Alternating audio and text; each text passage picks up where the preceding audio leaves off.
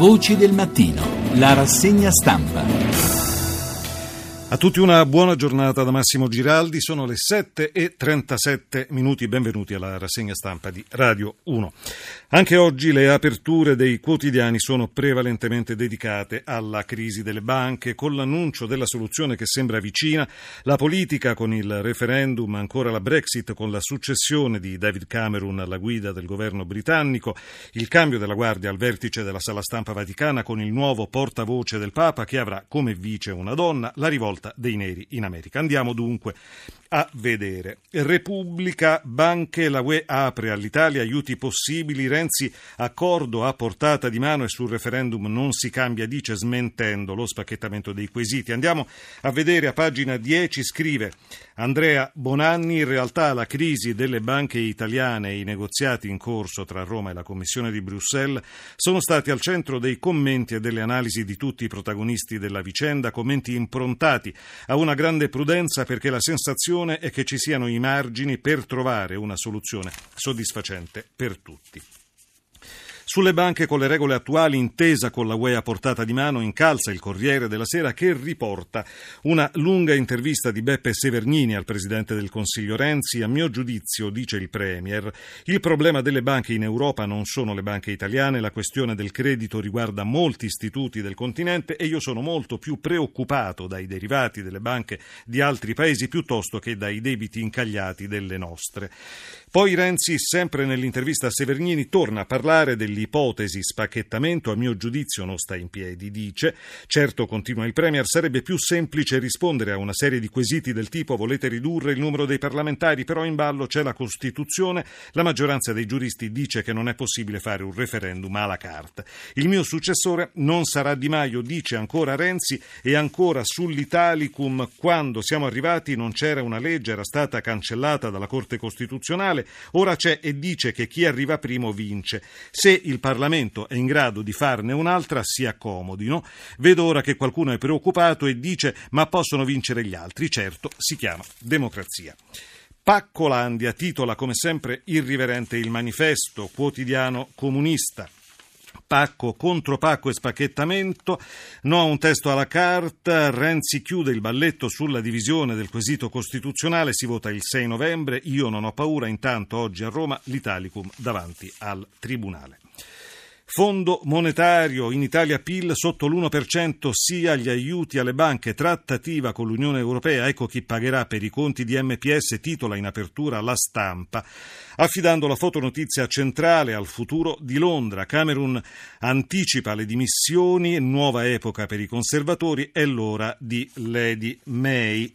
Uh, fuori David Cameron, scrive Alessandra Rizzo, dentro Theresa May, l'ennesimo colpo di scena nella politica britannica ha impresso un'accelerazione drammatica, una transizione che doveva durare fino a settembre. May, il ministro degli interni, si è ritrovata a essere l'unica candidata alla guida del partito conservatore dopo il ritiro improvviso della sua ultima rivale, la Lidsom. Poche ore dopo Cameron è emerso da Downing Street per dare la tabella di marcia. Oggi il premier uscente presiederà il suo ultimo Consiglio dei Ministri Domani il question time ai comuni si recherà a Buckingham Palace per rassegnare le dimissioni, poi il passaggio di consegne. Apertura economica anche per Libero. Parla il premio Nobel dell'economia. Vi salvate fuori dall'euro. Per il Fondo monetario siamo destinati all'instabilità. Joseph Stiglitz rincara la dose. Moneta unica fallita. L'Unione per sopravvivere deve smontarla. I filosofi europeisti solidarietà UE incompatibile con questa valuta. E ancora il Sole 24 Ore, l'inchiesta paese per paese in sei parametri, la mappa europea sulla situazione del credito, da Berlino a Lisbona, a rischio banche europeo, accanto agli NPL italiani, derivati, titoli tossici, mattone e scarsa redditività.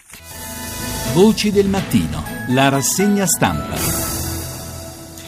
Apertura ecologista per l'unità. Sorpresa, il buco nell'ozono non c'è più, dunque si sta richiudendo. Nel 2025, scrive l'unità, potremo dire di avercela fatta. Sono queste le clamorose conclusioni dello studio di un team di scienziati anglo-americani pubblicato sulla rivista Science. Per i ricercatori esistono segnali positivi di una progressiva riduzione. I dati odierni segnano un'inversione di rotta. In primo piano la cronaca, sempre la tragedia di Fermo, scrive ancora libero, quattro donne testimoni, Emanuele l'ha aggredito, poi un commento di Paolo Ciuccarelli, avvocato, i catto comunisti scrive infangano Fermo, meriterebbero di finire in tribunale. E ancora Fermo, il pentimento feudale dell'Ultra, scrive il mattino di Napoli, Mancini offre alla vedova di Emanuele un terzo di casa e un terreno. E poi a pagina 8 la cronaca di Lolita Falconi, Amedeo Mancini resta in carcere, il GIP di fermo caporale non ha convalidato il fermo per mancanza del requisito di pericolo di fuga, ma ha disposto comunque una nuova misura di custodia cautelare nei suoi confronti, ritenendo sussistenti, oltre che i gravi indizi, anche la possibilità della reiterazione del reato, vista la predisposizione del soggetto a reagire in modo violento. Per il giudice, se rimesso in libertà, è altamente probabile che gli si ripresenterà l'occasione di molestare altri soggetti extracomunitari. Ancora sullo stesso argomento, il giornale, la morte di Emanuel, colpevole a metà, sentenza politica sul caso di Fermo, il GIP non conferma l'arresto, ma Mancini, seppur provocato, scrive appunto il giornale, rimane in carcere. E ancora il mattino di Napoli, il cambio della guardia ai vertici della sala stampa vaticana, l'ufficio del portavoce di Papa Francesco.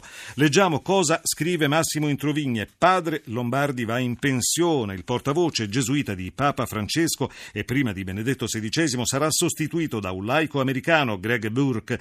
Il Papa ha nominato anche una vice direttrice, la giornalista spagnola Paloma Garcia Ovejero. Lo stesso giorno Francesco ha nominato un'altra donna spagnola, la docente di filosofia morale, Ana Marta Gonzales, membro della Pontificia Accademia di Scienze Sociali.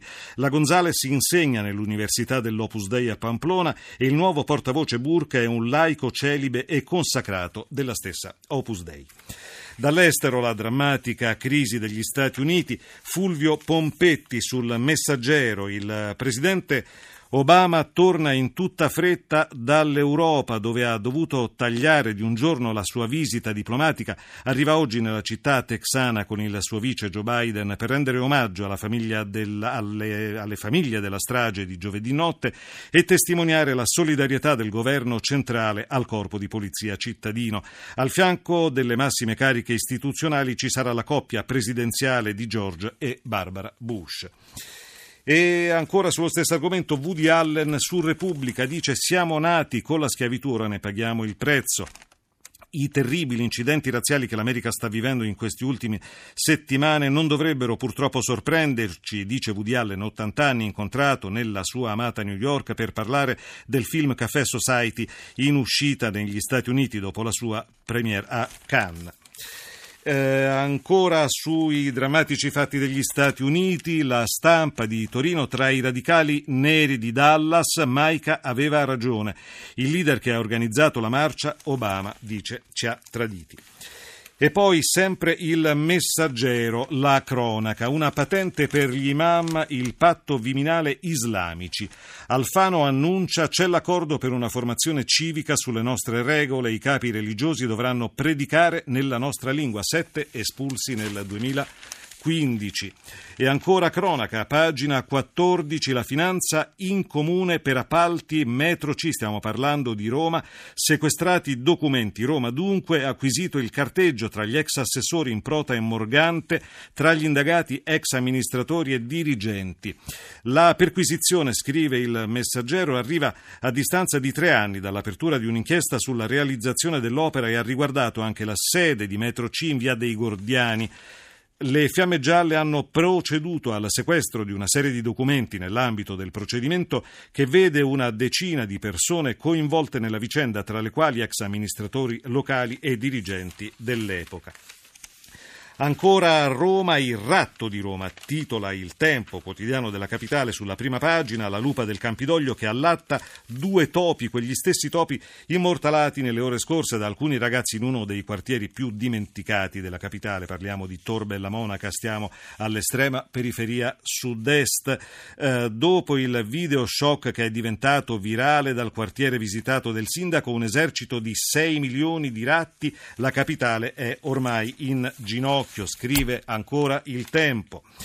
E Repubblica sullo stesso argomento, la Raggi, la prima grana e il caos immondizia, multe a chi sporca, blitz in periferia per verificare la presenza di topi. Abbiamo un piano, ma i romani ci devono aiutare.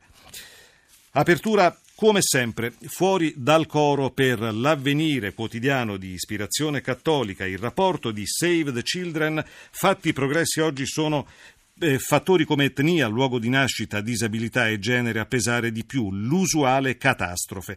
Oltre 3 milioni di bimbi uccisi dalla denutrizione ogni anno e un minore su quattro è in povertà assoluta. Ogni minuto, scrive Alessia Guerrieri, ne muoiono sei e quando arrivano a compiere un anno a volte pesano come un neonato, però non per colpa della dieta vegana a cui li costringono i genitori, ma a portarli al limite della sopravvivenza e il contesto in cui vivono tra lo sconforto dei genitori impotenti di fronte a un'alimentazione minimal, perché le vittime della fame sono per primi loro quando li hanno messi al mondo. Il punto Centrale, infatti, scrive ancora Alessia Guerrieri, sono le porzioni ineguali che bambini e adulti in diverse parti del mondo hanno a disposizione ed è così che la bilancia della malnutrizione torna a pendere soprattutto verso l'Africa subsahariana e l'Asia meridionale. In chiusura una curiosità che ci regala la stampa. I robot diventeranno persone e pagheranno tasse e contributi. Proposta all'Europarlamento. Ci vogliono nuove leggi per la prossima rivoluzione. Potranno cambiarci il pannolone, scrive Gabriele Beccaria, o spararci in fronte. In realtà stanno già imparando a fare una cosa e l'altra ed è quindi inevitabile che gli interrogativi sulle luci accecanti e sulle ombre fittissime dei robot si moltiplichino. Ora anche l'Europa sta macinando le proprie idee in merito e se si creasse uno status giuridico tutto per loro, così invece di continuare a considerarli con l'ormai obsoleto termine di macchine, non sarebbe più saggio promuoverli a rango di persone elettroniche. Avranno quindi diritti e obblighi specifici, anche quello di risarcire i danni e pagare tasse e contributi. E adesso un occhio agli spettacoli. Siamo a pagina 38 del Corriere della Sera, Made in Italy. Ligabue svela il titolo del suo nuovo album. È una dichiarazione d'amore, dice, frustrato verso il mio paese raccontata attraverso la storia di un personaggio. E poi Luciano Ligabue parla della sua vena di scrittore, scusate il disordine, il suo quinto libro, una raccolta di 16 racconti, lui lo definisce così. Come recita il titolo, è un lavoro disordinato, è disordinato lo stile che uso in ogni capitolo, è disordinato il metodo che applico in ogni racconto, sono disordinate le storie perché all'interno di ognuna succede qualcosa di surreale. È stata un'esperienza di piacere dello scrivere di piacere dell'inventare, è un libro della vacanza. Concetti, dischi, libri, manca un'altra sua passione, l'Inter, chiede il giornalista, sapete che Moratti non c'è più, vuol dire mettersi la mano sul cuore, dirgli grazie e star male un po' per la sua assenza. Adesso la proprietà è di gente che fatica a dire il nome dell'Inter e questo non fa stare tanto bene, però è anche vero che è cambiato il mondo, sono cambiati i modi di confrontarci, gli investimenti. Alla fine un tifoso vuole sperare che la sua squadra sia nelle condizioni di vincere grazie ai soldi che arriveranno.